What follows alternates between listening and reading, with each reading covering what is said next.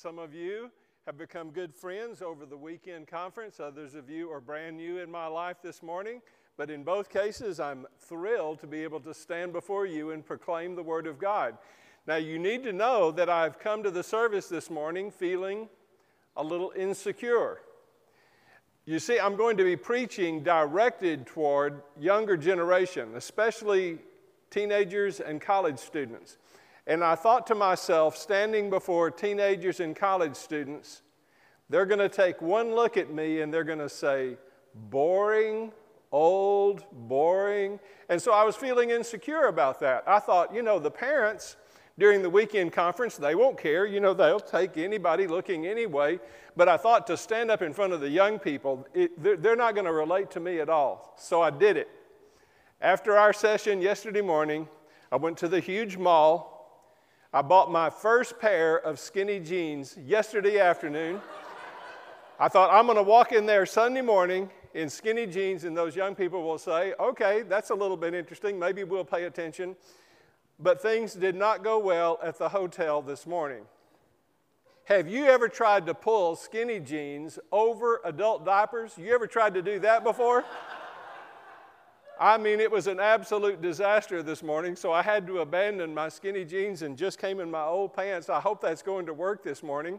At least you know now the message is going to be brief. It can't be. Uh, and some of you are thinking, I cannot believe that man is saying that in church. Oh, oh, I think we're going to have a good time this morning. Adults, I do want to say, even though the direction of my message is going to be toward those that are younger, I'm certainly inviting you adults to kind of listen in, and I think there will actually be something even for you adults this morning. Hasn't it been an incredible two years that we have just been through? My, oh my, I don't even need to go through the details of all of that because all of you lived it while I was living it. Pandemic was bad enough. Uh, I'm not going to belabor this point, but my own brother, younger brother, died of COVID. One of my precious young people from a youth group of past years passed away this year. My brother dying of COVID by himself. We couldn't even be in the room. I mean, so many of you have stories just like that. A church in my town in Fort Worth, Texas, a little bit larger church, they have senior adults in their church, and 40 of their senior adults passed away this year from COVID in one congregation, 40 adults.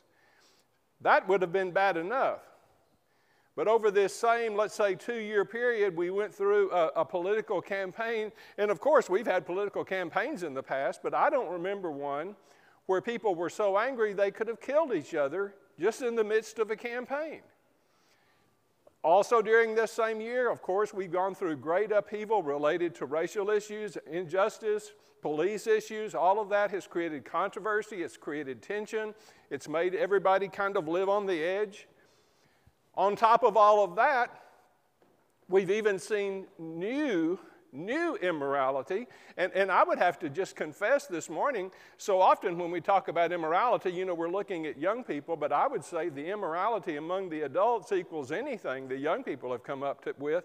In fact, people that are supposedly leaders in our society, people that are very visible, some of them are the least moral. And we watch all of that and we think, how on earth is this possible? I think you would agree with me in some ways, in some ways, even during the last couple of years, I think we have seen an acceleration of a nation turning away from God. I think it's, I think it's accelerated some, uh, even in these recent days.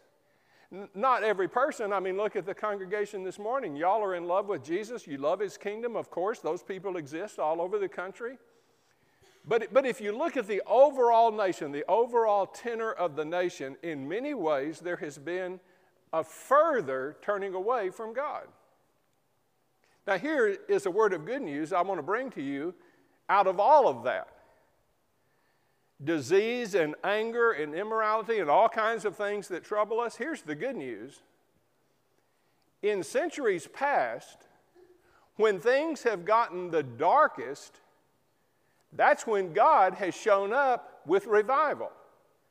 I just wonder would He give us permission this morning to consider the possibility that revival might come in our day. Now, I have no prophecy from God. He has not written on a wall in front of me, so I can't say to you, oh, in 13 months from today, the revival. I don't know. But I do know when things have been this dark in the past and his people have prayed, revival has come. Now, really, this is what I'm going to, to raise for you to consider this morning. If a great revival were to lead us back to God, is it possible that these young people could be at the forefront of that revival? Parents, grandparents, let me just be a little bit more personal.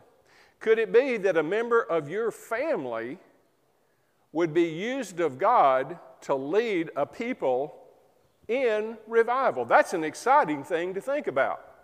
Now, some of you might say, Brother Richard, you ought to come to my house. My kids are kind of normal kids. I know the young people at church, they're just kind of typical young people. Well, you see, revival doesn't depend on extraordinary people, it depends on an extraordinary God. The power is God's. But He has shown a tendency in centuries past, in the earliest moments of a revival, He has had a tendency to spring that revival forward with young people. And I think he would allow us this morning to at least consider the possibility that these who are young could be used of God to turn a nation back to him. A familiar passage from Psalm 24 This is the generation of them that seek him, that seek thy face, O God of Jacob. I just wonder in 2021, would it be okay for us to consider the possibility that that verse in our day might happen to refer to people that we would call teenagers and college students. Now, we're going to have a, a, lengthy study through a passage of Scripture. I'm going to get to that in just a moment, but I need to make sure that some of you know what I'm even talking about this morning when I say revival. That's not a term that we use all the time. What does it mean when a revival comes?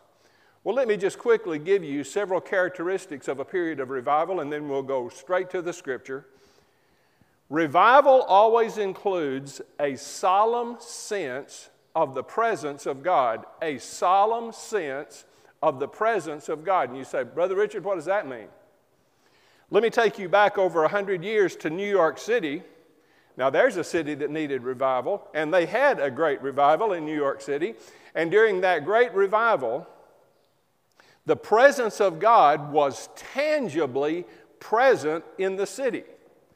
So much so that sailing ships coming into New York Harbor with no communication, there was no ship to shore radio in those days. There was no communication that would allow those ships to know revival has broken out in New York. And yet we have clear historical records when those ships would pull up to the dock in many cases, those drunken, cursing sailors would fall down on the decks of the ship and begin to cry out to God for mercy. And you say, How is that possible? They didn't know anything was going on. Well, they were falling down and praying because of a tangible sense of the presence of God. In that same revival, there were several noteworthy pastors that were really proclaiming the truth of God's word in revival. But nobody knew them. They weren't on television, they were just preaching. And yet, when those particular preachers would be walking down the streets of downtown Manhattan, they would often pass people who would just, again, fall down on their knees and start crying and praying. Why? Because of an awesome sense of the presence of God. Now, I'm not, I'm not trying to be facetious here, and I'm trying to say this respectfully. But if revival came to Honolulu, you could be in Walmart taking care of your business, and you would just look around and say, I've been here a hundred times. It is quieter here today. Now, there are shoppers and people are getting what they need, but it's just quiet in here. People are hardly talking. Why would that be the case? Because even lost people can just sense somehow God has just settled on this place. In revival, there's a solemn sense of the presence of God. Number two, there is a brokenness over sin.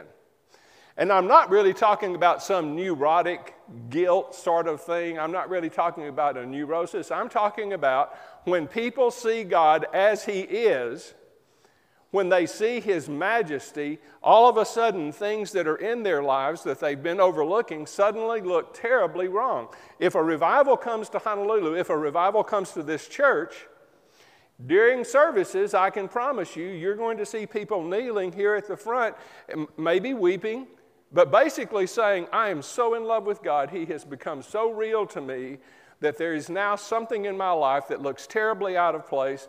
I, am grieving over that, and I want God to remove this thing from my life. That is just typical during a revival. There's also radical obedience. Radical obedience.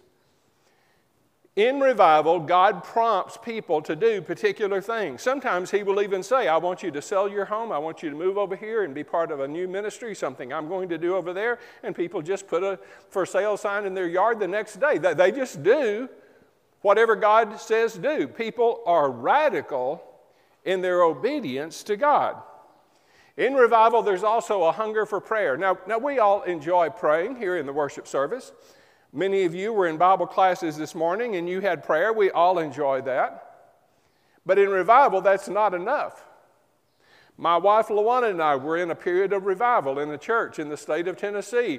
God did a wonderful, fresh thing in our church, and I would call that revival. And there was a period of time when the men said, You know, the ladies are closer to God right now than we are. We, we need to pray and catch up a little bit. And the men used to, to gather down in the basement of the church. And I remember the first night we prayed, the men all started sitting on folding chairs. A little bit later, they were all kneeling in front of a folding chair. A little bit later, men's faces were in the carpet praying and weeping over their families, over their lives. And we were all surprised when God finally dismissed us from that prayer meeting, and we went out on the church parking lot and noticed that the sun was rising. Those men rushed home, got a quick shower, and went straight to work, having prayed all night long. In revival, there is a hunger for prayer. There's also a strong belief in Scripture, in the Bible.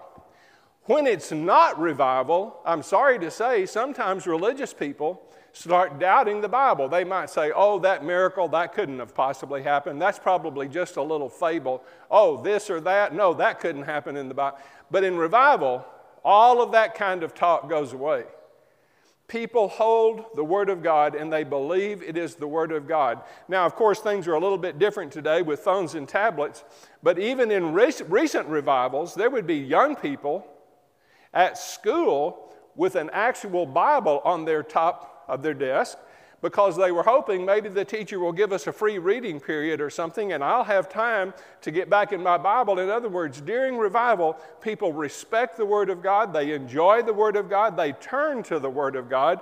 It is a characteristic of revival. Now, have you ever heard the term spiritual awakening? How is a spiritual awakening different from a revival? Well, I want to just briefly mention to you Revival comes to the church. Revival is something that happens to God's people. The church itself is revived. But sometimes people so caught up with God in revival carry that message outside the church and they begin to have conversations with friends and neighbors about Jesus and they begin living holy lives in front of their neighbors. And all of a sudden, that which was taking place in the church spills into the community. When we call something a spiritual awakening, we're talking about historically large ingatherings of new people into the kingdom of God, people being saved in very large numbers, usually baptism services that last hours to just baptize everybody, churches having to add additional services on Sunday morning to get everybody from the community to come in. That is a spiritual awakening. Because so many people get saved so fast in the spiritual awakening, it even changes the culture. Businesses that sold bad things go bankrupt because so many people have met Christ that they don't want to buy bad things anymore. I, guess a more contemporary way of saying that would be can you imagine the worst of the websites? Trying anything they can to get somebody's credit card by showing images they should never show. Can you imagine so many people meeting Jesus that those websites would go bankrupt because nobody wants to give them a credit card anymore? That is a spiritual awakening. And I'm willing to pray for that in our day. I'm willing to pray for God come to your people first with revival, but then just spread out there and change the culture. Did you know in spiritual awakenings in the past, the laws of countries have changed? Did you know in spiritual awakenings of the past, prisons have gone empty because not very many people were committing crimes anymore? Do you have faith to believe something like that could happen in our day? It can. And people just like you, alive in previous years, have seen this with their own eyes. Now, all of that is preparatory for me to say to you God can start a revival any way He wants to. If he wants to start the next revival among first graders, he could do that. If he wants to start the next revival among the senior adults of the church, he certainly could do that. But this morning, I think God is giving me permission to just raise the possibility that the next revival might begin the way the others so often have through history with the young people. Now, for me to even say that, I know I'm getting the attention of those that are 12 or 14 or 18 or 22. I know now I have your attention.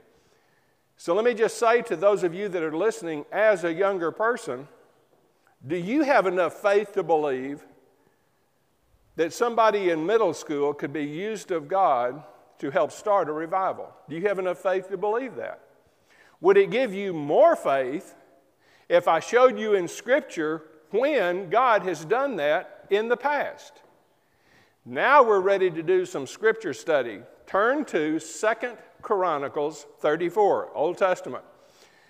It's very easy to find Second Chronicles. Just find First Chronicles and flip over a couple of pages. It's not hard at all. Second Chronicles 34. A fascinating story about a young man named Josiah. Josiah. Those of you that are eight, those of you that are 16, those of you that are 20, you're going to find all three of those ages reflected in this story. It's going to be interesting. I'm giving you time to turn to Second Chronicles 34. Now, let me set the stage. At this point, the nation of Israel had turned away from God dramatically. They had turned away from God. I can't even begin to tell you how horrible the, the, Israelites were acting in these days. They were imitating the pagan nations around them, which meant they were starting to imitate cultic worship that they had picked up from these other neighboring countries.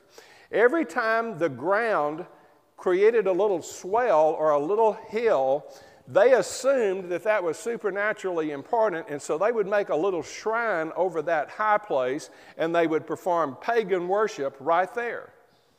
In other cases, the Jewish people, I'm talking about the Jewish people, would create some little tabernacle or temple thing. Do you know what worship was on Sunday morning? People would bring money in one of those shrine things and they would put their money at the front, and then they would take let me just be vague here. They would take a person of ill repute who worked in the temple as so called a priestess, and they would take that individual into a little room where something bad would happen. Or, am I communicating with you? That was going to church.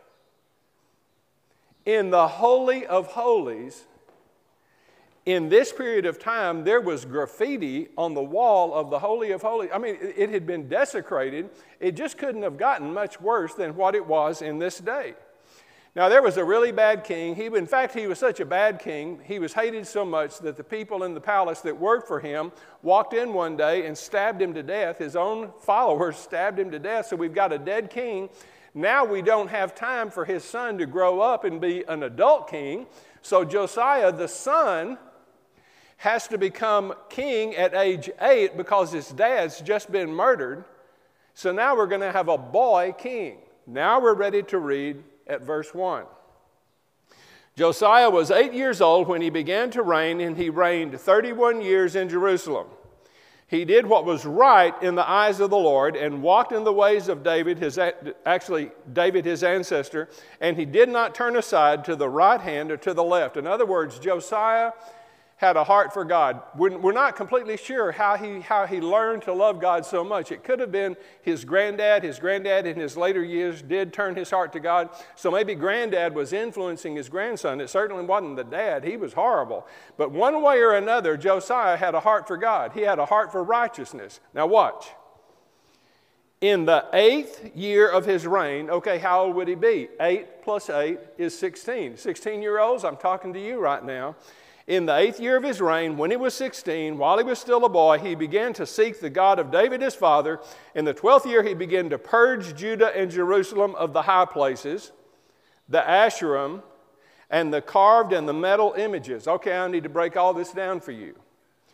The high places were those lumps of ground where something sacred had been built, and he would destroy that, or he would have his workers destroy that. The Asherim were kind of like an obelisk. You know the Washington Monument? That's an example of an obelisk. The Asherim were obelisk, and some biblical archaeologists think that the Asherim, I, I can't even say this in church, but some biblical archaeologists think the Asherim were filthy images. They were carved as filthy images right there in the city square. Can you imagine? People walking around saying, Oh, yeah, that's, that's something that we worship. Well, he brought all those down.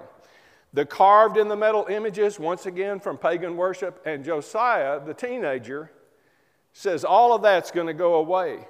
Verse 4.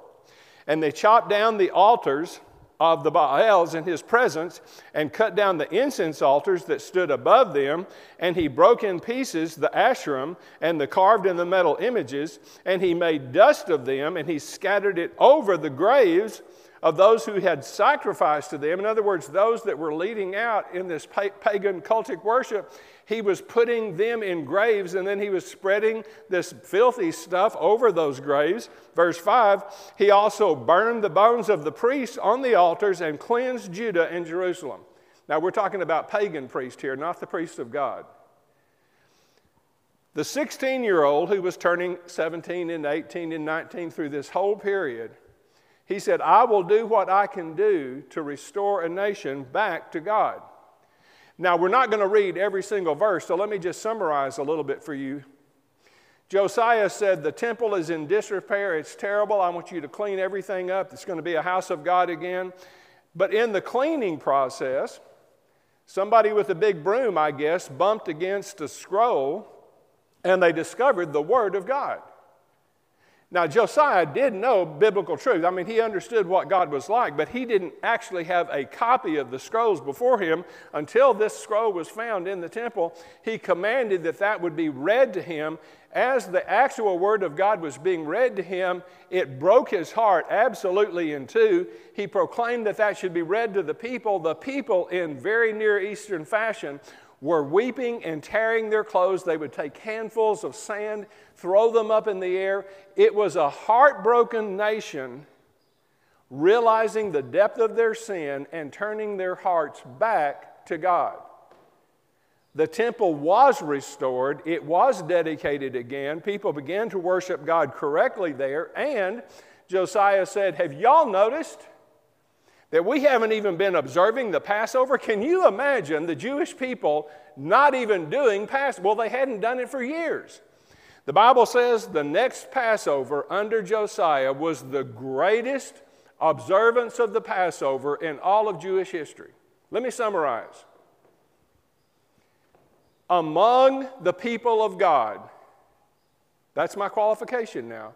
Among the people of God, the greatest revival in the entire Old Testament was the revival under Josiah. And that greatest of all revivals was sparked by one teenager.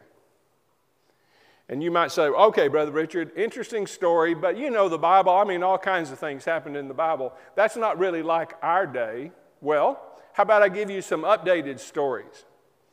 Let's go back to 1720. 1720, the country was Germany. They were in the tank, morally and spiritually, they were in a mess just like the United States is today. And one 16 year old cared about that. His name was Nick, actually, Nicholas Zinzendorf. And that 16 year old got five friends together and they formed a prayer group at school. And those five teenagers started praying for revival to come. I can't explain to you why God heard their prayer and why He responded to their prayer, but He did. He listened to the prayers of six teenagers, and revival fell on the country of Germany, spread across Germany, and it actually did not stop with the borders of Germany. That particular revival covered most of Europe, and it started with one 16 year old. 20 years later, we call it the First Great Awakening. Many of you have heard that phrase, the First Great Awakening. It affected much of Europe, it certainly affected the United States. There was a great preacher of the First Great Awakening. His name was Jonathan Edwards. Some of you know that name. Not only was Jonathan Edwards a preacher, he was also a meticulous historian. He wrote down the history of the First Great Awakening. I found one of his statements in our library at the seminary. This is exactly what the historian said in the midst of the First Great Awakening. Listen, these are his exact words. And indeed, it has commonly been so when God has begun any great work for the revival of His church, He has taken the young people and has cast off the old and the stiff necked generation. Now, adults, I don't think we have to be part of the old and stiff necked generation. I think we adults can choose to be a part of something fresh that God does. But the historian says this is the way it's always started. It has started with the young people.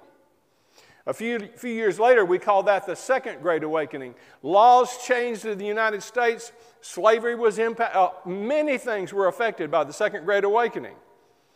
Do you know where every instance of the Second Great Awakening burst forth in the United States? Every instance of revival started on a college campus with 18 year olds and 19 year olds and 20 year olds who had hearts for God, and they became the spark of the Second Great Awakening.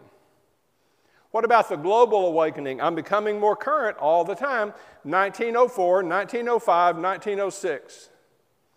Did you even know that once in earth history there had been revival around the world? Did you, did you know that? Every continent was in revival at the same time. And you might ask yourself, well, how on earth do you get revival started worldwide? You don't have television, you don't have radio, you don't have the internet. How do you do that? All of that revival can be traced back to the little country of Wales. You know, near England? Little country a very middle sized town in Wales, New Cardiganshire, and a very average church with a young pastor named Joseph Jenkins. Now, that youth pastor, that pastor did not have a youth pastor, really didn't have any youth workers. So that pastor got in the habit after the main service, he would take that little ragtag group of teenagers down the hall and he would have some kind of program just for them. On a particular Sunday, after the pastor had taken the young people to a separate room, we know he asked them a question. We know all of this because actually somebody wrote on a piece of paper exactly what happened. We know that Joseph Jenkins stood before that little handful of young people and he said, What does Jesus Christ mean to you? We also know for a moment nobody said anything. You know, teenagers do that sometimes, they just sort of stare at you. And for a moment, nobody said anything. Florrie Evans could not stay quiet for very long. Now, Florrie was not 16, she was 14. We know that she was poor. Probably her clothes were not as nice as the other girls. We also know that Florrie was shy. Well, you know, if the other teenagers are not answering the question, and if you're shy anyway, your tendency would be to just kind of be quiet, but she couldn't do it. We actually know that she stood to her feet and with a clear voice she said, if no one else will, then I must say, I love the Lord Jesus Christ with all of my heart. I can't explain it. Why would God decide in that moment to touch that young lady in that little youth group? But He did. They were weeping, they were crying, they were praying. Soon that spirit of revival spread out into the rest of the church. Soon the other churches in town. And then that revival began to jump all of the oceans to all of the continents. And for one brief period of time, the whole world was in revival together. Those of you with a Korean background know all about the Korean revival. It was a direct outgrowth of worldwide revival started by one teenager. Could God do that again? Could He do it in our day?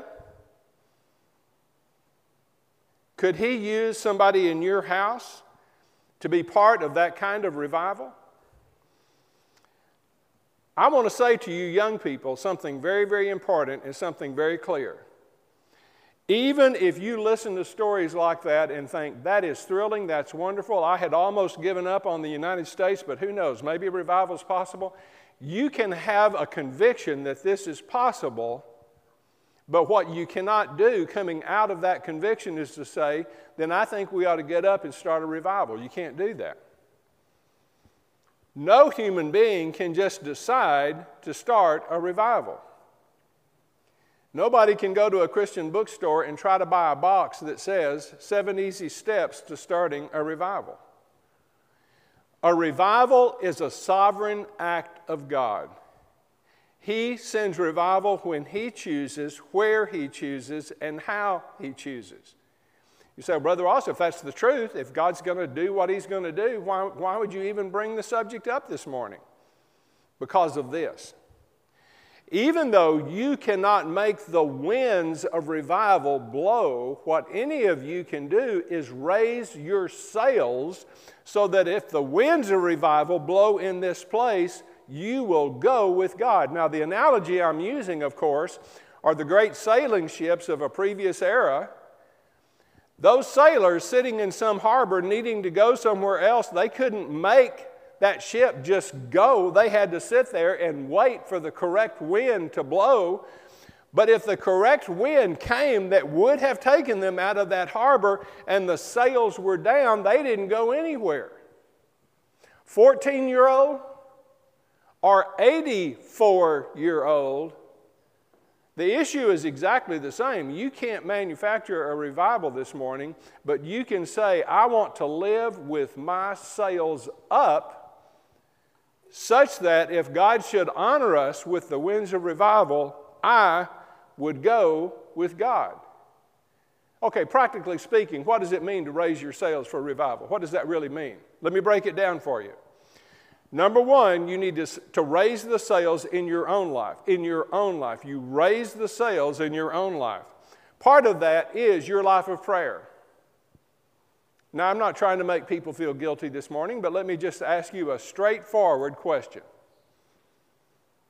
Yesterday morning, in your time of prayer, yesterday morning, did you or did you not pray for revival to come to this land? Last week, did you ever pray for revival? Last year, did you ever pray for revival? Look, look, at me, just look here. If I'm God and I'm leaning over the edge of heaven and I'm looking at an absolutely corrupt United States and I'm kind of thinking, revival or judgment? Revival or judgment? Why would I choose to send revival instead of the judgment that these people deserve if nobody's asking me for revival? I just wonder, those of you of every age group this morning, I just wonder if one change you could immediately make is to say, I do pray every morning, I do worship God every morning in prayer. I am going to add to my prayer prayers for revival. That is part of raising the sails for revival. Second thing I want to say to you is this know the Scripture. You ought to be motivated to know the Scripture. Now, part of that is you just make a decision. I'm going to be in Bible study. Whenever our church studies the Bible, I'm going to be there. I'm not going to goof off. I'm not going to miss sessions. I want to know the Word of God because that's part of me keeping my sails up for revival. God is never going to lead you in revival any place that is inconsistent with His Word. Do you believe that? Whatever He does in you or through you in revival, it will be consistent with His Word. You need to know the Scripture. Another part of raising your sails is to live in holiness and righteousness. Now, of course, you can only do that in the power of the Holy Spirit. You can't do that in your own strength. But you can say, Lord Jesus, I am confessing to you, I cannot be caught up in immorality and impurity and have my sails up for revival. These devices that we have in our homes that are valuable to us in many ways, we have to make some hard decisions. Do I want my sails up for revival, or do I want to use this device to do some unspeakable things that would corrupt my heart and make it almost impossible for me to hear and respond to whatever God wants to do in me? I'm calling you to live in holiness and purity by the power of the Spirit of God. Another part of raising your sails is to live with boldness. You can be a 12 year old boy or girl, younger than the other teenagers, and you can be bold for Jesus. I don't mean mean. I'm not talking about being antagonistic. I'm just saying you're willing to stand up for your faith. You're willing to be bold for Christ. When He says, I want you to do this or that for me, you just say, Yes, sir. I would be glad to do anything that you ask me to do. Live with boldness. A second part of raising your sails for revival is praying with others. I mentioned praying by yourself. Now I'm referring to praying with others. Those of you that are in some kind of Bible class or Bible fellowship in this church, I'm asking you right now would you guys just make a decision that it's going to be a weekly part of your Bible class, your Bible study, that part of our time is going to be praying for revival? Once again, why would God send revival if nobody is asking Him to? And we know it's scriptural. Where two or three unite their voices in prayer, there's more power to that prayer. So I'm just asking you to find people to pray with for revival. Now, young people, I'm going to say something pointed to you. God bless your youth leaders that work with you. God bless the sacrifices that they make to work with the young people. But, teenagers, I want to ask you do you have to have an adult call you to prayer for you to pray for revival? Is it possible that teenagers can say to teenagers, hey, Did y'all notice what was in the news this week? Boy, that's horrible. That's terrible. Man, we need a revival. Could, could we just sit down right now and pray for revival? I'm telling you, it would thrill God Almighty to look down on this church and this church's ministry and say, I see in that church young people who are choosing on their own, are choosing to pray for revival. Third, Part, the third part of raising sails is change your view of Jesus. Change your view of Jesus. Now, those of you that were at the conference will give me permission to just briefly touch on this theme. Young people, listen to me, young people. 12 years ago, 18 years ago, there was a theory of child rearing that sounded good on the surface, but it has not turned out this well that theory of child rearing that started just about the time you guys were being born, that theory of child rearing was oh, children are so fragile. Their little self esteem is so fragile. Oh, if you do not tell a child that he or she is the most important person on the earth, that child is going to be deeply depressed, probably commit suicide when they're two. It's going to be terrible. We have to convince these babies and children and everybody else that they are so important and so special. Well, since that was kind of the theory of child rearing, you know, moms and dads just sort of paying attention to the quote authorities, and moms and dads say, well, I guess, I guess they're probably right. So, young people, you came along during a period when not only parents, but even teachers and community leaders and coaches, and, and, a lot of people just had it in the back of their mind every child I, I see, every child I work with, I've got to convince them that they're kind of the center of the universe. So, you know, moms and dads, they're out there videoing every game, every sport, every activity. Maybe eventually you get some ribbons and trophies. And I'm not saying it's a bad thing necessarily that your parents, you know, put your little trophies on the mantle of the fireplace. You know, I'm not saying that was a bad thing, but maybe putting candles around your trophies, maybe that was a little bit over the top. You know, the neighbors looking through your front door, seeing all those candles burning, they're saying, There's a cult in there. I know there's a cult in there. Look at all them candles. I'm exaggerating a little bit, but you understand exactly what I'm saying. In fact, a lot of you young people would say, Brother Richard, you are making a joke, but we know what you're talking about. Everybody's been telling us, oh, you're so special, you're so important. Okay, during the time that the culture was saying that to you, in that era, what were people saying about Jesus? Now, some of you that are young remember going to Bible class when you were small. I mean, small. And even now, you can remember in those Bible classes those big, beautiful Bible pictures. You remember those? Some of you would say this morning, Brother Richard, I still remember exactly some of those pictures that we used to have when I was a child in Bible class. Okay, do you remember that particular poster? Do you remember the picture that showed Jesus on the throne of heaven, lightning above him, powerful? Do you remember that particular picture? No, you don't. The reason I know you don't is because it doesn't exist. I went to the place that makes those pictures and I literally asked the people, Have you ever done a picture that shows Jesus as the King of the universe, great in power? And those people hung their heads and they said, Mr. Ross, it never occurred to us to make that picture. Young people, if your mom and dad were, were believers when you were small, I'll bet you when you were two, I bet you they came to your bed, probably read you a Bible story, said a prayer with you, something like that. Do you remember the night your parents opened the Bible story book and they showed you once again the story about Jesus becoming the King of heaven, reigning King of. No, you don't remember that story. When I go to Christian bookstores, I make a beeline for that section that has children's bedtime stories. I'm always looking for some story about Jesus being a great king. It's never there. Okay, young people, you have good minds. Put two and two together.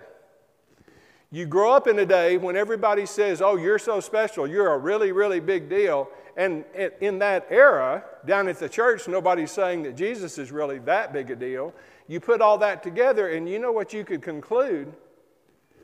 Maybe I'm kind of more important than Jesus. Maybe I have little Jesus in my pocket. Maybe Jesus is my little friend, my little pal, my little buddy. I like having him go around with me, but he stays in my pocket most of the time because I don't intend for him to have anything to say about how I live my life. If I want to cuss at school, that's not his business. He stays in my pocket. If I'm a boy and I'm going out on prom, I can put little Jesus way down in my tux pocket because I sure don't expect him to have an opinion about what I plan to do with my girlfriend tonight. It's just a little Jesus.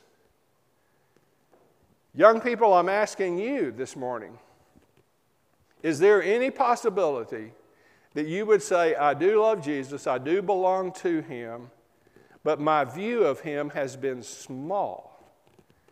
That means you are not prepared for revival. You can't be useful to God in leading revival unless you understand that He is King of kings and Lord of lords. Young people, as I speak to you this morning about raising your sails, the third challenge related to raising your sails is change your view of Jesus. I want to just read to you from Philippians.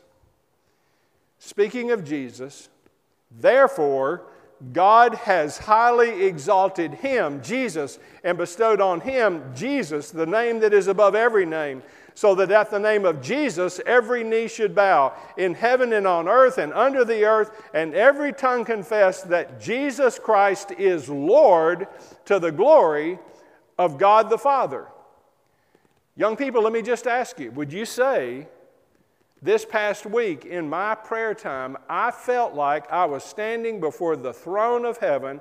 I felt like I was speaking to royalty every time I prayed this week. Has that been on your mind?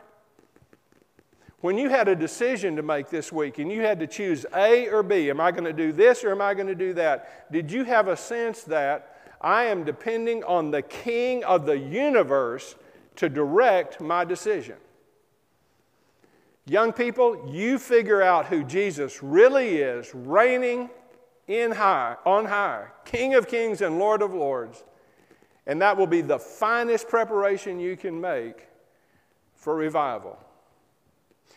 You know, for the next five or six minutes, I'm not going to say anything using Richard Ross's words. That's kind of unusual. For the next five minutes, all you're going to hear is Holy Scripture.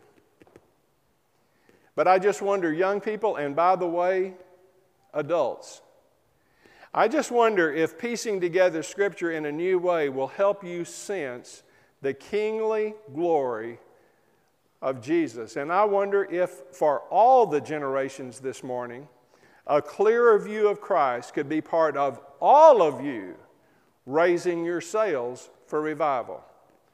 Listen to the reading of God's Word. And when they came to the place which is called the skull, there they crucified him. The Lord was pleased to crush him smitten of God, he laid on him the iniquity of us all. He himself bore our sins in his body on the cross so that we might die to sin and live to righteousness. Christ died for sins to bring us to God.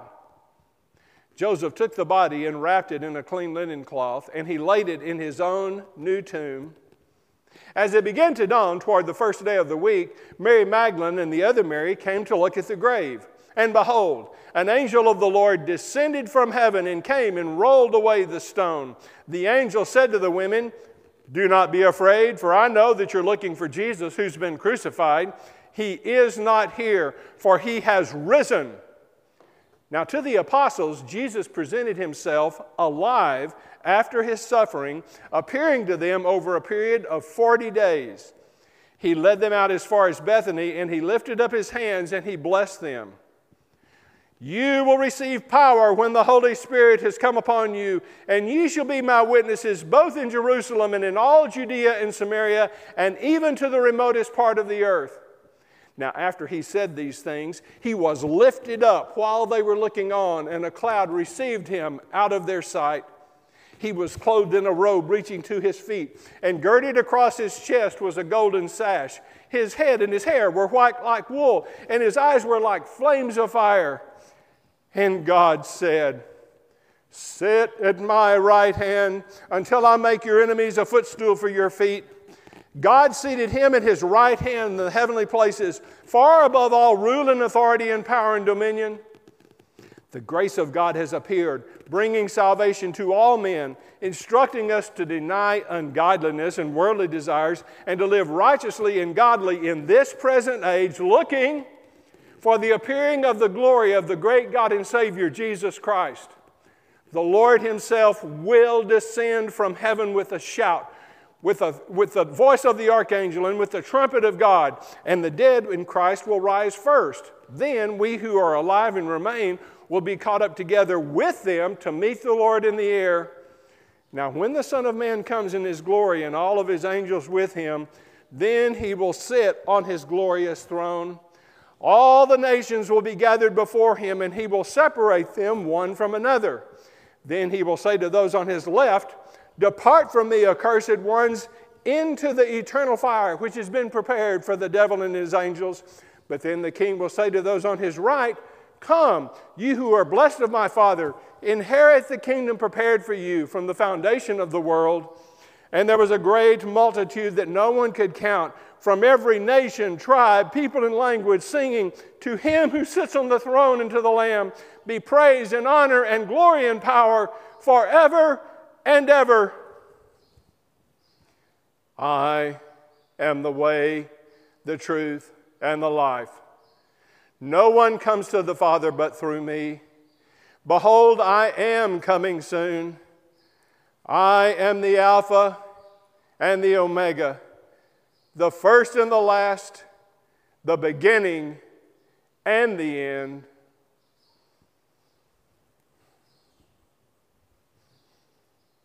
This Jesus or this Jesus? The choice you make between those two will determine whether your sails are ready for revival.